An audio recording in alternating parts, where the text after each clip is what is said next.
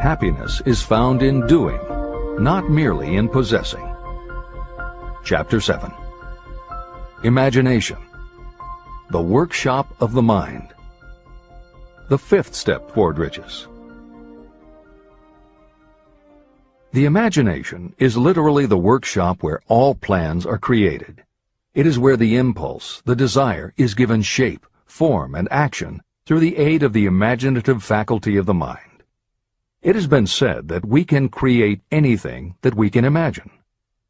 Through the aid of imagination, we have discovered and harnessed more of nature's forces during the past 50 years than during the entire history of the human race previous to that time. And even with all we have accomplished, we have come nowhere near the limit of what we are capable. Our only limitation, within reason, lies in the development and use of our imagination. The human imagination offers so much possibility, it is as though we have merely discovered that we have an imagination, and have just started to use it in a very elementary way. Two forms of imagination. The imaginative faculty functions in two forms. One is known as synthetic imagination, and the other as creative imagination. Editor's comments. In modern usage, the word synthetic has taken on a negative connotation, implying that something is artificial, not the real thing. Today the word synthesized, which is defined as something made up from component parts, would better describe what Hill had in mind and has been substituted here accordingly. This is the end of the editor's comment. Synthesized imagination. Through this faculty, you arrange old concepts, ideas, or plans into new combinations. Synthesized imagination does not create anything. It merely works with the material of experience, education, and observation with which it is fed. It is the faculty used by most inventors, with the exception of those geniuses who draw upon the creative imagination when they cannot solve problems through synthesized imagination. Creative imagination. Through the faculty of creative imagination, the finite human mind has direct communication with infinite intelligence, the faculty through which hunches and inspirations are received. It is by this faculty that all basic or new ideas are handed over to mankind. It is through this faculty that we pick up vibes from other people, and in that way one individual may tune in or communicate with the subconscious minds of others. This concept is explained in greater detail later. The creative imagination works automatically, but only when your conscious mind is motivated, energized, and working at such a high rate that it becomes very perceptive and receptive, such as when the conscious mind is stimulated through the emotion of a strong desire. The great leaders of business, industry, and finance, and the great artists, musicians, poets, and writers became great because they developed the faculty of creative imagination. Editor's comment. At this point, it should be noted that both kinds of imagination are equally valuable to you, and they work together so seamlessly it is often hard to tell where one ends and the other begins. For instance, when Jeff Bezos created the idea of Amazon.com, was it synthesized imagination or creative imagination? At the time, many people were getting onto the idea of the Internet as a sales medium. From this, it could be concluded that he was drawing upon experience, education, and observation, which would mean he was using synthesized imagination. But why did he decide to sell books? Was that synthesized or creative? Did that idea come out of something in his subconscious that just felt like books were the right thing? And what about that name? Calling a bookstore Amazon didn't make sense to anyone but Bezos, but it certainly caught the public's attention. How important was the name in the store's success? Was that choice creative or synthesized? Now take it a step further. What about eBay? Amazon had already shown that you could sell a lot of goods on the Internet. When Pierre Omidyar hit on the idea of selling things on the Internet by turning it into an auction house, what part was synthesized and what part was creative? The answer is, it doesn't matter. Whether you are consciously assembling the parts of a plan, or if subconsciously the pieces fall into place and suddenly hit you in a flash of inspiration, all that matters is that you are putting your imagination to work. And the more you use it, the better both the synthesized and the creative will work for you. This is the end of the editor's comment. Desire is a thought, an impulse. It is nebulous and ephemeral. It is abstract and of no value until it has been transformed into its physical counterpart. While the synthesized imagination is the one that will be used most frequently in the process of transforming desire into money, there will be circumstances and situations that demand the use of the creative imagination as well. Both the synthesized and the creative imagination become more alert and receptive with use. And though your imaginative faculty may have become weak through lack of use, you can revive it.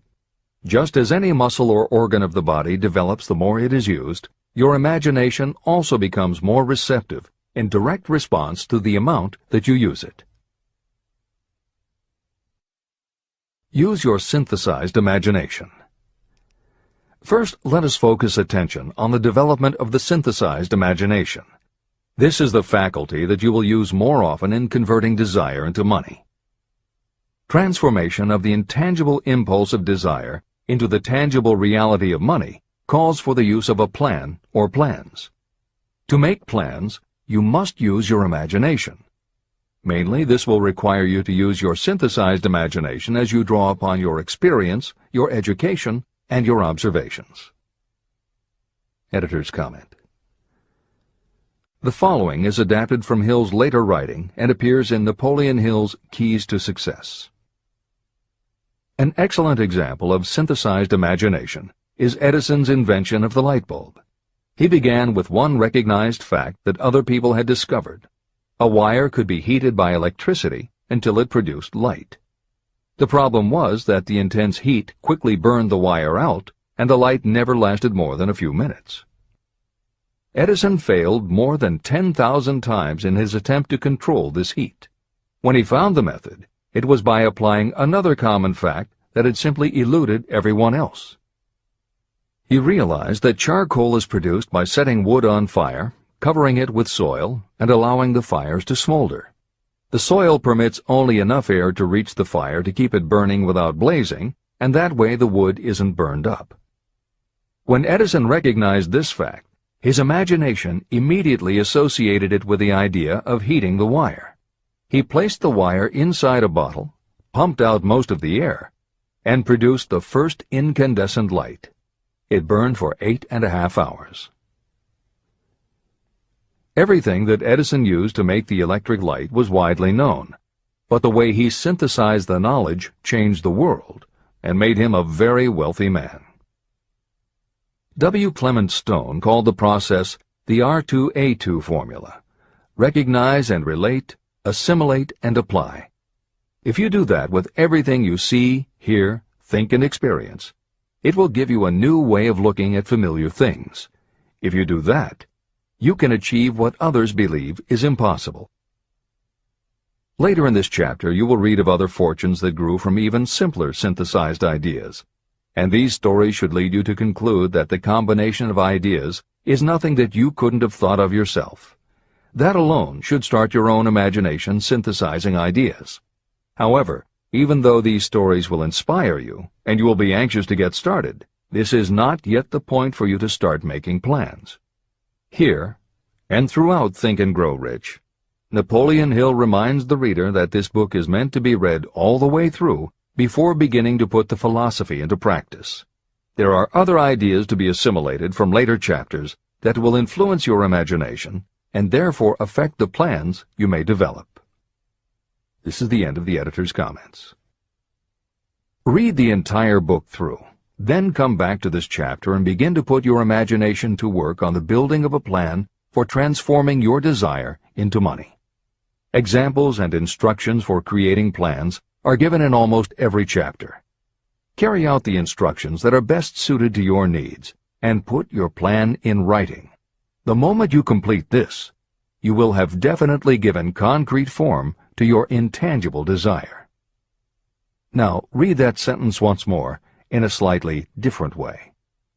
The moment I put my plan in writing, I will have definitely given concrete form to my desire. Now read it aloud and realize what you are telling yourself. Desire is only a thought.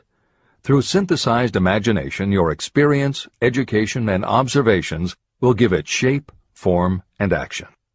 From the moment you follow those instructions and write out your desire and your plan, you will have actually taken the first of a series of steps that will enable you to convert the thought into its physical counterpart. Editor's Comments Synthesized imagination plays a role in every phase of a business plan. In fact, some of the most successful companies actually get started from synthesized imagination. When an entrepreneur, drawing upon his or her education, experience, and observations, takes an idea from one source and gives it a new application. That is exactly what happened with Ruth Handler. She and her husband, along with another partner, had started a small manufacturing company which had evolved into toy manufacturing. The success of their business depended on coming up with new toy ideas. Watching her young daughter at play, Ruth Handler noticed that she was fascinated with cutout books that featured teenage girl or career women paper dolls that she could cut out clothes for. She also knew that little girls loved to play dress-up in grown-up clothes. These ideas, drawn from Ruth Handler's education, experience, and observations, synthesized themselves in her imagination and came together as a new idea. Ruth Handler announced that they should make a lifelike teenage girl doll. Not a paper doll, but a real three-dimensional grown-up doll with a woman's figure, and they could also make grown-up clothes to fit it so that girls could play dress-up with the doll. In honor of the source of inspiration, Ruth Handler named the new doll after her daughter, Barbie. As obvious as it seems now, until Ruth Handler, no one had the imagination to make and market a doll that looked like a woman. And certainly no one had ever made endless collections of tiny women's fashions for a doll to wear. Previously, we mentioned Jeff Bezos creating Amazon by combining the idea of a bookstore with the Internet, and Pierre Omidyar doing the same thing with auctions when he launched eBay. Mary Kay Ash took the idea of women running their own businesses and added the idea of door-to-door sales. Anita Roddick took the trend of all-natural ingredients, combined it with cosmetics, and created the body shop empire. Bernard Marcus and Arthur Blank took the concept of the supermarket, combined it with hardware, and created Home Depot. Thomas Stemberg and Leo Kahn did the same thing with office supplies and launched Staples. Once the connections are made, it may seem obvious, but making these supposedly obvious connections has brought success to many people. Napoleon Hill says imagination is like a muscle that can be strengthened through use. Just as there are specific exercises that will build and improve physical muscles, specific exercises have been developed to improve and build imagination. And it is commonly accepted that creativity developed in one area will affect your creativity in others.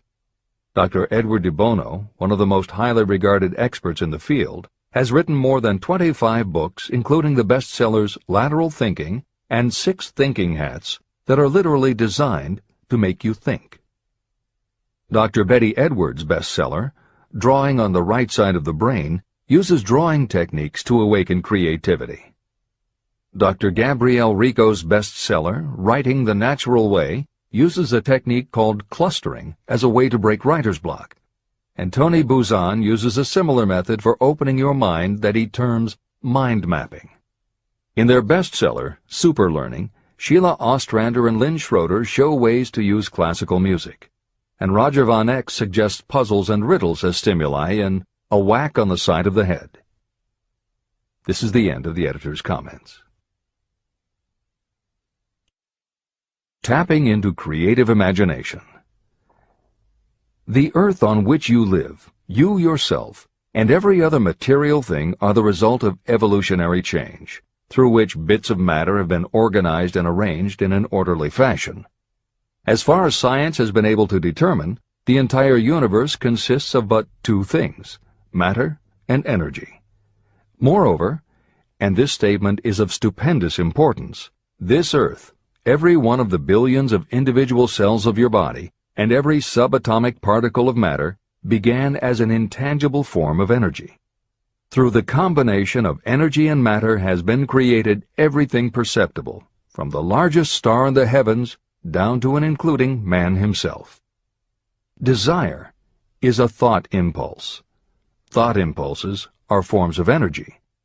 When you begin the process of acquiring money by using the thought impulse of desire, you are drafting into your service the same stuff that nature used in creating this earth, as well as every material form in the universe, including your body and your brain, in which the thought impulses function.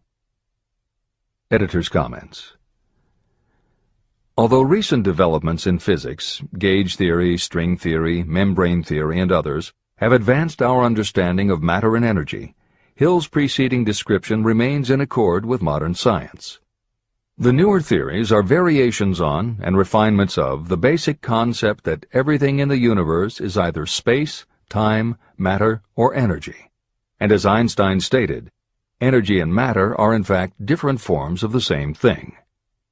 As Hill says, everything from the stars to the solar system to the earth to you, your brain, and that little spark called a thought are all the same stuff. As when a tablecloth is spread out, there are folds and bumps in the fabric that are all different from each other, but they are all still tablecloth. Like the folds and bumps in the tablecloth, energy and matter are the same thing in different forms. Therefore you, matter, your thoughts, energy, and everybody else, matter, and their thoughts, energy, and all other things, matter, are not just interconnected, but are in essence all the same thing. Hill calls this interrelation of everything to everything else infinite intelligence. In the chapter on faith, he made his first mention of infinite intelligence being the source of hunches, intuition, and flashes of inspiration. In the chapter on autosuggestion, he proposed that the subconscious mind is the connection with infinite intelligence. In this chapter, Hill elaborates that creative imagination is the receiver through which these flashes of insight come to us from infinite intelligence. Under some circumstances, when your mind is operating at a high rate, your creative intelligence receives not just an idea, but also a flash of intuition. You get a hunch or a premonition about something or somebody. That flash could not come from your conscious or your subconscious because neither ever had the information. Because everything is a part of everything else, your creative imagination, energy, pulled the thought, energy, directly from the common pool of infinite intelligence energy that contains not just your subconscious, energy, but all other subconscious minds, energy, as well. Infinite intelligence is a complex concept, and for those readers who find themselves questioning the process, be assured that Hill expands on the theory in later chapters. The editors advise the reader to set aside any questions for the moment and focus on the logical and practical application Hill had in mind. This is the end of the editor's comments. You are engaged in trying to turn your desire into its physical or monetary counterpart, and there are laws of physics and principles of psychology that can help you. But first, you must give yourself time to become familiar with these laws and learn to use them. Through repetition, and by describing these principles from every conceivable angle, I hope to reveal to you the secret through which every great fortune has been accumulated. Strange and paradoxical as it may seem, the secret is not a secret.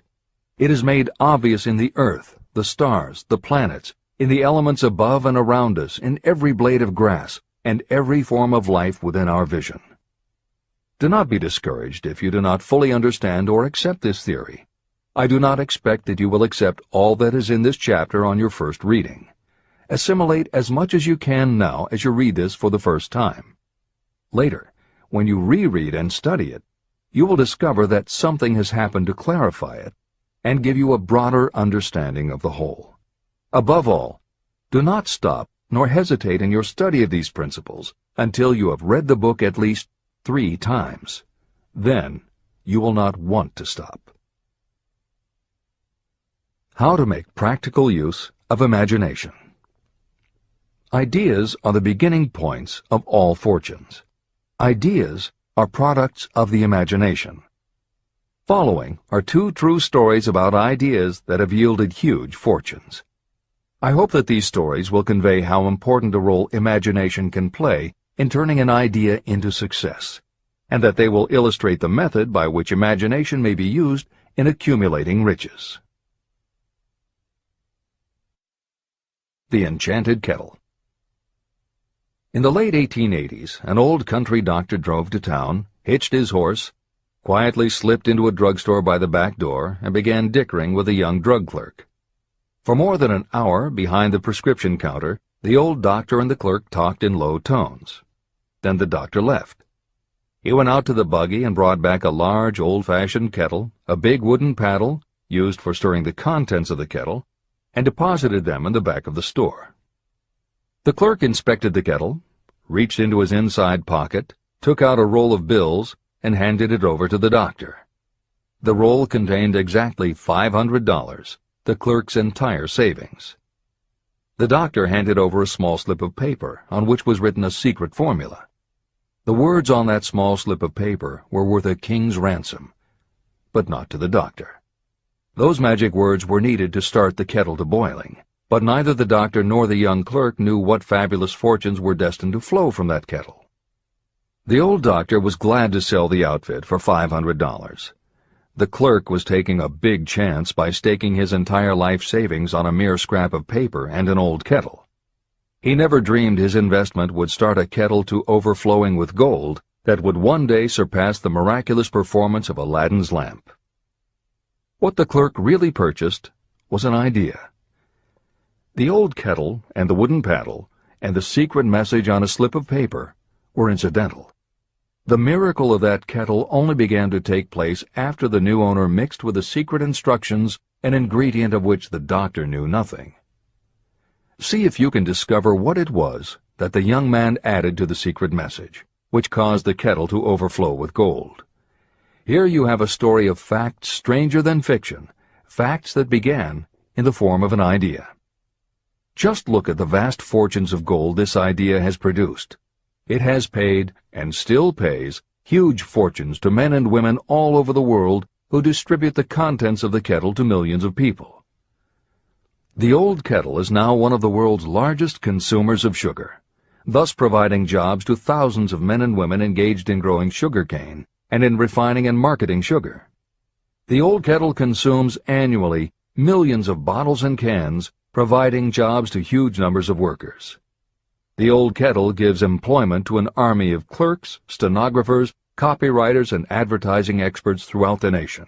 It has brought fame and fortune to scores of artists who have created magnificent pictures describing the product.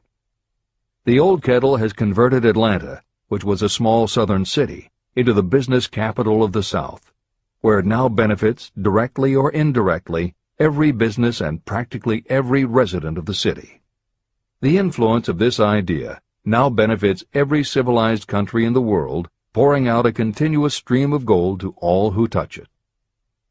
Gold from the kettle built and maintains one of the most prominent colleges of the South, where thousands of young people receive the training essential for success. If the product of that old brass kettle could talk, it would tell thrilling tales in every language, tales of love, of business, of professional men and women who are daily being stimulated by it. I am sure of at least one such tale of romance, for I was a part of it, and it all began not far from the very spot on which the drug clerk purchased the old kettle. It was there that I met my wife, and it was she who first told me of the enchanted kettle. It was the product of that kettle we were drinking when I asked her to accept me for better or worse. Whoever you are, wherever you may live, whatever your occupation, just remember every time you see the words Coca-Cola that its vast empire of wealth and influence grew out of a single idea. And that idea, the mysterious ingredient the drug clerk, Asa Candler, mixed with a secret formula was imagination. Stop and think of that for a moment. Keep in mind that the steps to riches described in this book are the very same principles through which the influence of Coca-Cola has been extended to every city, town, village, and crossroads of the world. Now here's the most important thing to remember. The ideas you create may have the possibility of duplicating the enormous success of this worldwide thirst killer. Editor's comments. Harlan Sanders, too, had a recipe in a magic kettle. Actually, his kettle was a pressure cooker, but neither his cooker nor his recipe of 11 herbs and spices would be mentioned here if he didn't also have imagination. Harlan Sanders owned and operated a successful motel and cafe in Corbin, Kentucky. Then, when the new interstate highway came through, it bypassed Sanders' location. In a short time, his business went broke, leaving him with little more than his recipe for fried chicken and a way to make it quickly in a pressure cooker. At 62 years of age, the Colonel, as people called him, had to find a new way to make a living. That's when the magic ingredient, imagination, came in. He decided he wasn't going to sell fried chicken anymore. Instead, he would sell his method for making it. He packed his recipe and cooker into the back of his car and hit the road to demonstrate his fried chicken to other restaurant owners. In the first two years, he managed to sell five franchises. Two years later, he'd sold 200. Four years later, he was up to 600 locations when he was approached by an investment group to sell his company. Recognizing that the magic wasn't just in the kettle or the recipe, the new owners asked Colonel Sanders to stay on as spokesman for the company, which he did until his death in 1980. Today, there are almost 12,000 KFC locations in more than 80 countries with sales of nearly $10 billion a year. Debbie Fields was a 20-year-old housewife who loved to bake cookies. She had no formal education and no business experience, but she had a recipe and an imaginative idea that people would like to buy fresh, hot, soft cookies from a walk-up store. The business people and bankers she approached told her she was crazy, but she and her husband continued to pitch her idea to banker after banker until they finally wore one down enough to give Debbie Fields a loan to open a store in Palo Alto, California. By noon on her first day, she still hadn't sold a cookie, so she went out into the street and gave away samples. That did it. Her walk-in try-a-sample cookie store took off. Today, Mrs. Field's stores are all across America. Harvard Business School uses her methods as a case study in efficiency, and Debbie Fields has become a best-selling author, an in-demand motivational speaker, and a television personality. Wally Famous Amos was a Los Angeles talent agent who copied a cookie recipe off the back of a bag of Nestle's chocolate chips. He made a few changes to personalize the recipe and started to give out his version of homemade cookies as a sort of calling card. His clients and business associates liked them so much that Wally finally decided to quit show business and open a store. He did it with a Hollywood agent's flair. He opened on Sunset Boulevard with 2,000 invitations, a red carpet, and celebrities. With the same flair, he put his picture on the bag, filled the bags with cookies, and started selling them to exclusive department stores and specialty shops. Ten years later, Famous Amos cookies were a $10 million business. Ray Kroc was over 50 and selling milkshake mixers when he heard about a hamburger stand in California, owned by Dick and Mac McDonald, that was doing great business. He packed his car and headed to San Bernardino to check it out. What he saw was a sit-down restaurant that had a limited menu featuring a good hamburger recipe, and they were serving them faster than any place he'd ever seen. Figuring that if there were more places like this, he could sell them a lot of milkshake mixers, Kroc pitched the McDonald brothers on the idea of opening some more McDonald's. They were interested, but they didn't know who they could get to open the new restaurants. This time, it was a recipe and a magic griddle, but it still needed the extra ingredient, imagination. On the spot, Ray Kroc offered to go into business with them and open the restaurants himself. According to the signs on the golden arches, Ray Kroc's imagination paid off in billions of hamburgers sold. In 1982, Howard Schultz went to work as the director of marketing for a small coffee importer wholesaler called Starbucks, which had only one location in Seattle's Pike Place market. While he was on a trip to Italy, Schultz got the idea that the coffee bar culture he saw in Milan could be transposed to the downtown Seattle scene he convinced the company to try it. His coffeehouse idea was such a success that Schultz went out and raised the money to buy the company. Five years after he'd joined Starbucks, he was CEO of a company that had 17 locations. Fifteen years later, Schultz's coffee house culture was on every corner of America, and there were more than 7,000 Starbucks worldwide. As a final example of imagination, we offer Paul Newman's salad dressing. Now, it would seem that it doesn't take much imagination for a big celebrity to put his name on a product, and that's what Newman thought too.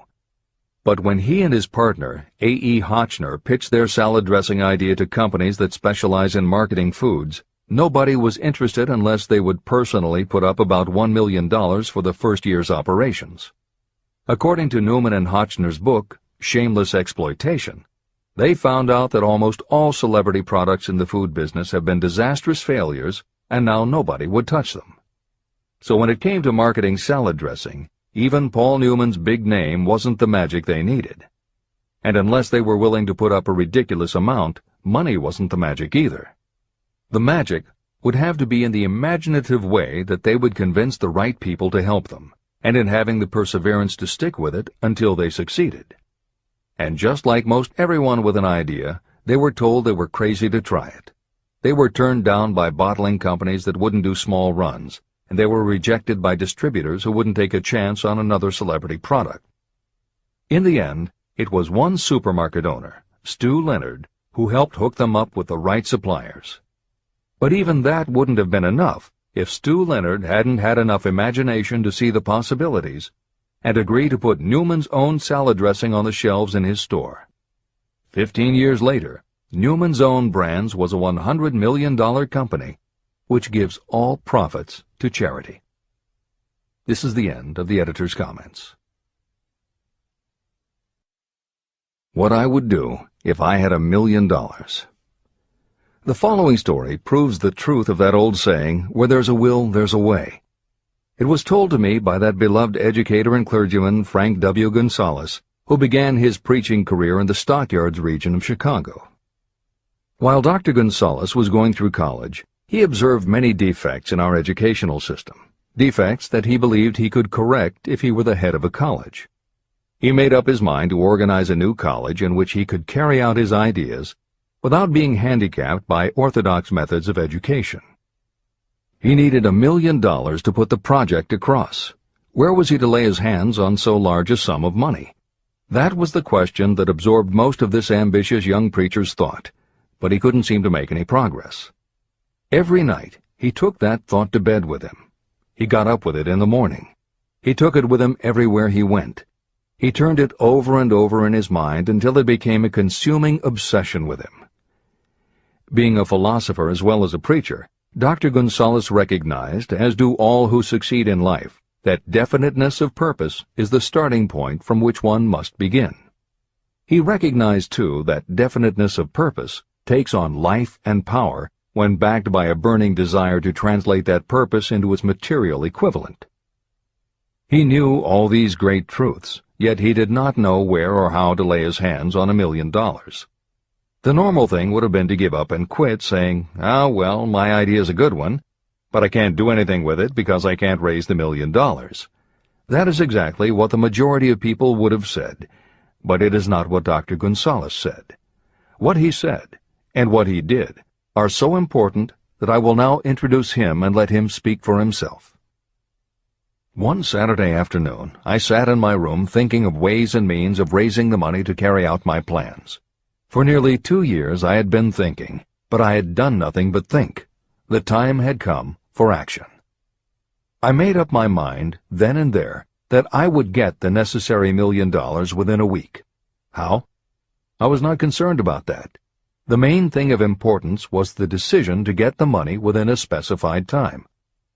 I want to tell you that the moment I reached a definite decision to get the money within a specified time, a strange feeling of assurance came over me, such as I had never before experienced. Something inside me seemed to say, Why didn't you reach that decision a long time ago? The money was waiting for you all the time. I called the newspapers and announced I would preach a sermon the following morning entitled, what I would do if I had a million dollars. I went to work on the sermon immediately, but I must tell you frankly that the task was not difficult because I had been preparing that sermon for almost two years. Long before midnight, I had finished writing the sermon. I went to bed and slept with a feeling of confidence, for I could see myself already in possession of the million dollars. Next morning I arose early, went into the bathroom, read the sermon, then knelt on my knees and asked that my sermon might come to the attention of someone who would supply the needed money. While I was praying, I again had that feeling of assurance that the money would be forthcoming. In my excitement, I walked out without my sermon and did not discover the oversight until I was in my pulpit and about ready to begin delivering it. It was too late to go back for my notes, and what a blessing that I couldn't go back. Instead, my own subconscious mind yielded the material I needed.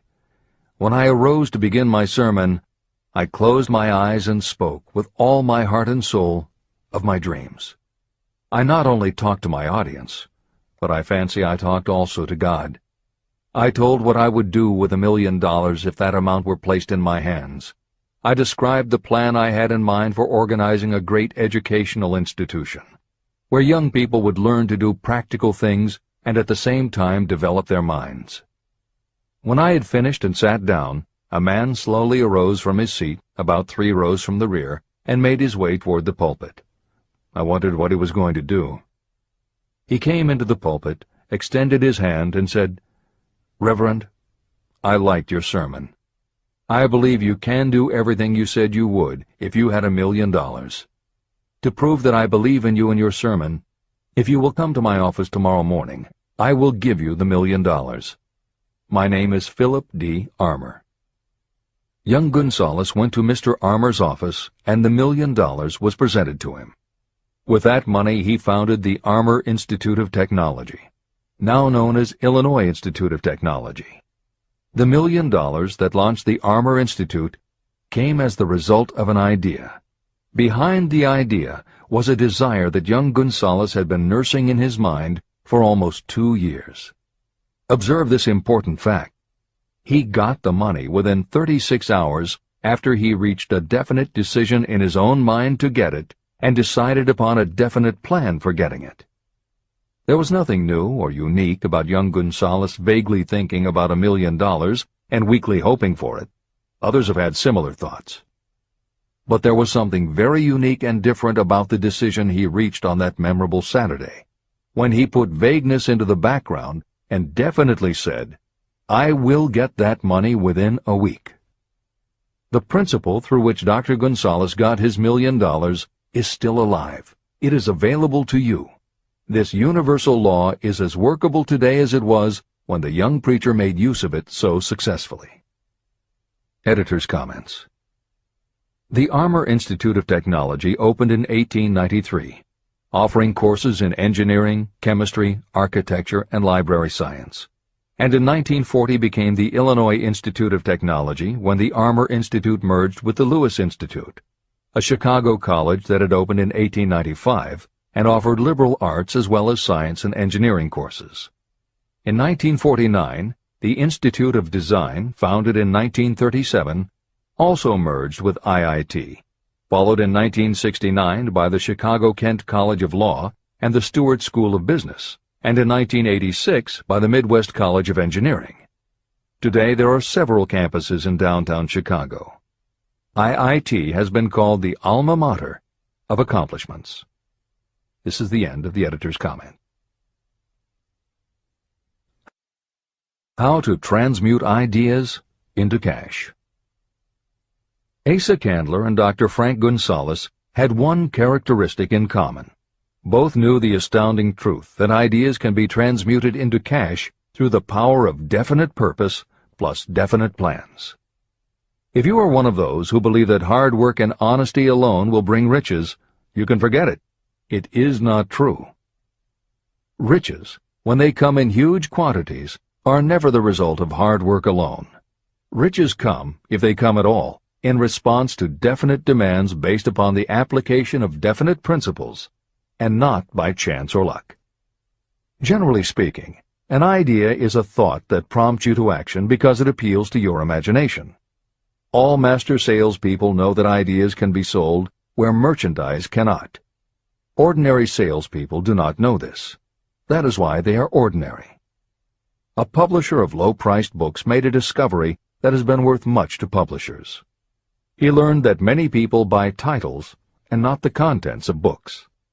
By merely changing the name of one book that was not moving, his sales of that book jumped upward more than a million copies. The inside of the book was not changed in any way. He merely ripped off the cover and put on a new cover with a title that had box office appeal. That, as simple as it may seem, was an idea. It was imagination. Editor's comment. For those readers who think that replacing the cover of a book is just too simple, or that they couldn't do it anyway because they are not book publishers, the editors would point out that if you had had that simple idea before the publisher did, he probably would have been glad to sell you those failed books at pennies on the dollar. Then you could have been the one to change the cover, and suddenly you would have been the publisher of a bestseller. However, the idea of replacing the covers wouldn't have meant a thing if you didn't also have ideas about how to market and promote that flashy new cover. And that is Hill's point. Coca-Cola was a recipe, a creative idea. But it would have stayed just a recipe if Asa Candler hadn't also had other creative ideas to market it and the faith in himself to carry through on those ideas. Spence Silver was a chemist working for 3M when, by accident, he created a glue that wasn't very sticky.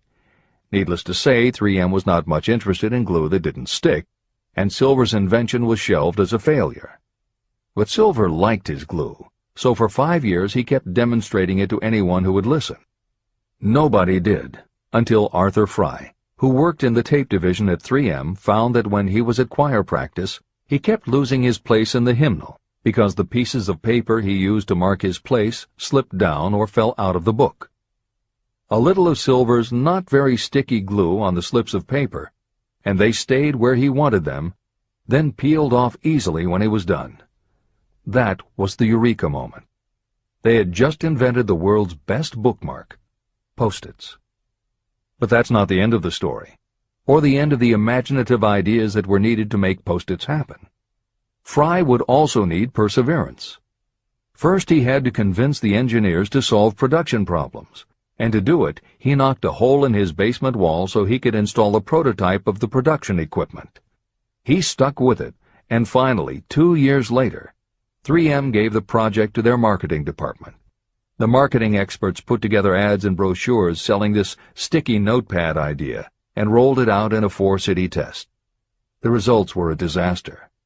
Nobody got it, so nobody bought it. Who would pay money for scratch paper?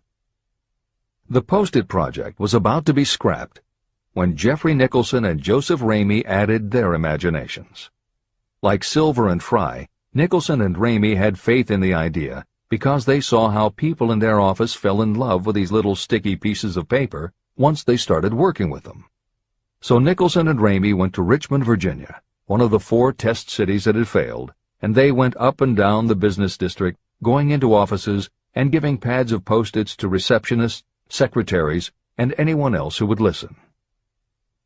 Whereas 3M's conventional marketing machinery had failed, Giving post-its to the people who would actually use them did the trick.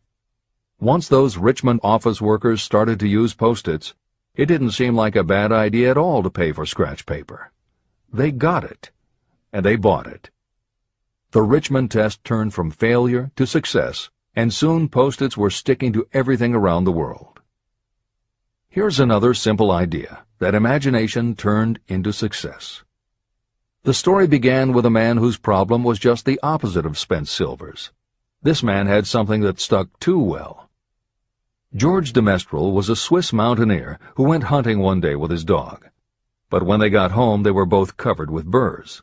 The burrs were so difficult to remove that de Mestral put them under a magnifying glass to learn why. He saw that they were covered with tiny hooks which attached themselves to fur and fabric. That was when the flash hit. If burrs stuck where you didn't want them, why couldn't you put tiny hooks on things so they would stick where you did want them? Like everyone else mentioned in this book, de Mestral had an imaginative idea. But that was just the beginning. He also had the faith in himself to keep going when people laughed at his idea, which many did, until he eventually found a French textile plant that would help him do what he wanted. However, even when they finally worked out a way to use cotton fabric to make what they called locking tape, they couldn't afford to mass produce it. And that's when de Mestral accidentally discovered that when you sew nylon under infrared light, it naturally made little hooks. Now they could manufacture it economically. All they needed was a name. One side was fuzzy like velvet, and the other side was crochet, the French word for hook. Take half vel and half crow, combine it with imagination. The result is Velcro, and a Swiss mountaineer becomes a business tycoon. The Sony Corporation once tried to make a very small stereo tape recorder that would work with standard-size cassettes but they couldn't do it. They could make a small playback machine, but at the time the electronics needed to also make it a recording machine just couldn't be made small enough. They concluded that the design was a failure. Then one day Sony's honorary chairman, Masaru Ibuka, walked into the laboratory and saw that a few of the engineers were using the prototypes of the failed tape recorder to listen to music tapes. They didn't seem to care that it couldn't record. They just liked to be able to walk around listening to their favorite music. Then came the imaginative idea that made all the difference. Ibuka remembered that another division was working on lightweight headphones. That was the Flash. Ibuka's imagination made the connection that the rest of the engineers had not. In Ibuka's view, they hadn't made a failed recorder. They had created a successful private stereo listener. They added the headphones named it the Walkman, and it revolutionized both the music business and the electronics industry. Clarence Saunders was a grocery clerk in a small southern retail store. One day he was standing with a tray in his hands waiting his turn in a cafeteria. He had never earned more than $20 a week before then, and no one had ever noticed anything about him that indicated unusual ability, but something took place in his mind as he stood in the line of waiting people that put his imagination to work. That was when he came up with the idea that this same self-serve concept would also work at the grocery store. Clarence Saunders took the idea to his boss. Naturally, his boss told him he was crazy. So Clarence Saunders quit his job, went out and did what he needed to do to raise the money, and opened the first self-serve grocery store. He called it Piggly Wiggly, and Clarence Saunders, the $20-a-week grocery clerk, rapidly became the multi-million dollar chain store grocery man of America. Sylvan Goldman was the owner of a number of Piggly Wiggly stores in Oklahoma, and like any good businessman, he spent a lot of time watching his customers go up and down the aisles, putting their choices into their baskets or net shopping bags. One night, while trying to figure out how to get his customers to buy more at one time, he found himself staring at a basket sitting on the seat of a wooden folding chair. Eureka. He called in his mechanic, Fred Young. They put some wheels on the bottom of the legs, added another basket below the seat, and the shopping cart was born. As this edition is being readied for publication, there are about 35 million shopping carts in America, and approximately 1.25 million new carts are sold each year. Thomas Stemberg, whom we also mentioned earlier, was another supermarket executive who watched his customers as they shopped. By this time, shopping carts were well established in supermarkets, and it was because his customers were pushing shopping carts up and down the aisles that he got his flash of inspiration. He was so sure of his idea that he convinced another supermarket executive, Leo Kahn, to join him. Together, they took the supermarket concept and applied it to selling office supplies and in 1986 they opened their first store in Brighton, Massachusetts. They called it Staples. In 1989 they took the company public, and 10 years later there were more than 1,000 Staples stores with revenues exceeding $7 billion. We'll end this commentary with another set of connected stories, which make the point that sometimes the most imaginative part of marketing is in the timing. If you were to go shopping in the late 1800s, it usually meant bartering with a merchant who would then have to get the goods from storage shelves kept behind the counter. In the 1870s, fixed pricing was just starting to be used by storekeepers. Merchants were trying the idea by setting out a table of merchandise that was all priced the same, usually five cents. Frank Winfield Woolworth was a clerk in a general store, and he convinced the store owner to let him try the five-cent table idea. Although it worked, the owner wasn't impressed. So Woolworth borrowed $350 from his boss, and in 1879 opened his first five-cent store in Utica, New York. It was an entire store full of goods where everything cost a nickel. A year later, he had four stores, and the fourth one, in Lancaster, Pennsylvania, was the first that he named F.W. Woolworth's 5 and 10 cent store. Twenty years later, he had 238 stores. By the time of his death in 1919, there were over 1,000 F.W. Woolworth locations. He had established the first nationwide chain of general merchandise stores, and he had built the tallest building in New York City as his headquarters. The Woolworth Company stayed true to the original idea and didn't carry any merchandise that cost more than a dime until 1932, when the top price was raised to 20 cents. But as times changed, the fixed price was dropped, the merchandise became more varied, and the company kept growing until it had over 8,000 stores worldwide, selling everything from notions to appliances and furniture. Then in the 1960s and 1970s, something started to happen. The mood of America was changing, but the Woolworth stores weren't. And that was when Sam Walton opened the first Walmart in Rogers, Arkansas in 1962. Walton got into the retail business after the Second World War when his father-in-law loaned him the money to buy a franchise Butler Brothers store in Bentonville, Arkansas. By 1962, Sam and his brother Bud owned 16 variety stores in Arkansas, Missouri, and Kansas. It was in these stores that Sam Walton first started adding the magic ingredient of imagination.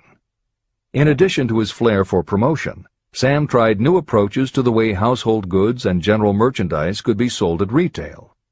He insisted on clean, well-lighted interiors, and he introduced the concept of self-service, with aisles wide enough for shopping carts and checkout counters at the front of the store. He also started buying direct from manufacturers, and he created profit-sharing plans that kept his family of employees loyal, hard-working, and neighborly. In 1962, he incorporated those and other imaginative ideas when he opened his first store that he called Walmart. The basic magic was that he sold brand-name merchandise at discount prices. But there was also magic in the way he kept a friendly hometown feel to his store, even though it was what is now called a big box store. Sam Walton's Walmart store was a success, so he just kept building and opening more of them. First in small towns and rural areas, then in larger towns, then big cities, and it wasn't long before he had a national chain.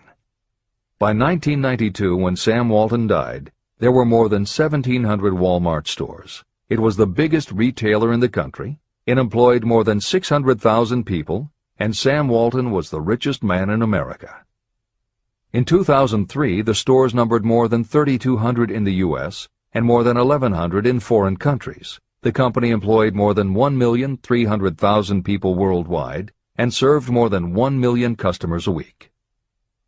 Along the way, Woolworths and other older retailers such as Kresge's tried to get on the bandwagon with their Woolco and Kmart stores, but they couldn't seem to get it right.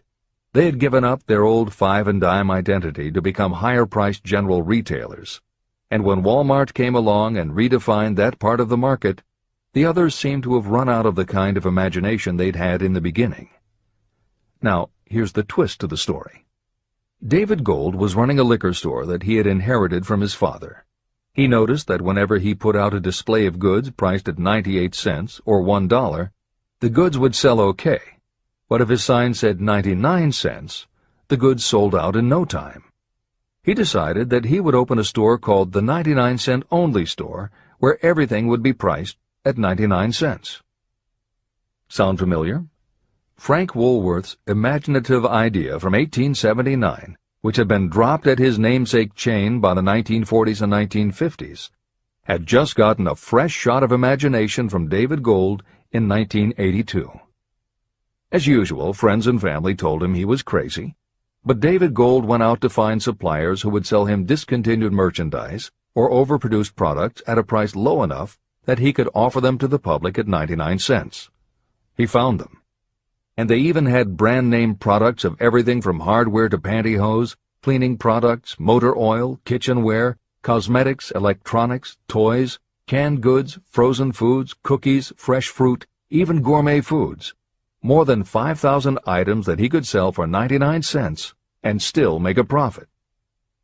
David Gold opened his first well-lighted, brightly colored green and fuchsia wide-aisle store in Inglewood, California in 1982. By 2003, he had 142 stores in California, Nevada, and Arizona, and he was listed on the Forbes 400 as having earned a personal fortune estimated at more than $650 million.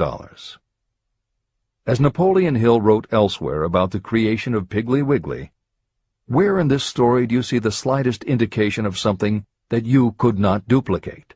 The plan, which made millions of dollars for its originator, was a very simple idea that anyone could have adopted.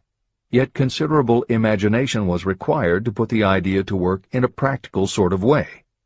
The more simple and easily adapted an idea is, the greater is its value, as no one is looking for ideas that are involved with great detail or are in any way complicated. This is the end of the editor's comments. There is no standard price on ideas. The creator of ideas sets his or her own price, and if they are smart, they get it. The story of practically every great fortune starts with a day when a creator of ideas and a seller of ideas got together and worked in harmony. Carnegie surrounded himself with men who could do what he could not do, men who created ideas and men who put ideas into operation, and that was what made him and the others fabulously rich. Millions of people go through life hoping for favorable breaks. Perhaps a favorable break can get you an opportunity, but the safest plan is not to depend upon luck. It was a favorable break that gave me the biggest opportunity of my life, but more than 20 years of determined effort had to be devoted to that opportunity before it became an asset. The break consisted of my good fortune in meeting and gaining the cooperation of Andrew Carnegie. On that occasion, Carnegie planted in my mind the idea of organizing the principles of achievement into a philosophy of success. Millions of people have profited by the discoveries made in the years of research, and fortunes have been accumulated through the application of the philosophy. The beginning was simple. It was an idea that anyone might have developed. The favorable break came through Carnegie. But what about the determination, definiteness of purpose, and the desire to attain the goal, and the persistent effort of all those years of research? It was no ordinary desire that survived disappointment, discouragement, temporary defeat, criticism, and the constant reminding that I was wasting my time. It was a burning desire, an obsession. When the idea was first planted in my mind by Mr. Carnegie, it was coaxed, nursed, and enticed to remain alive. Gradually, the idea became a giant under its own power, and it coaxed, nursed, and drove me. Ideas are like that. First you give life and action and guidance to ideas. Then they take on a power of their own and sweep aside all opposition. Ideas are intangible forces but they have more power than the physical brains that give birth to them. They have the power to live on after the brain that creates them has returned to dust.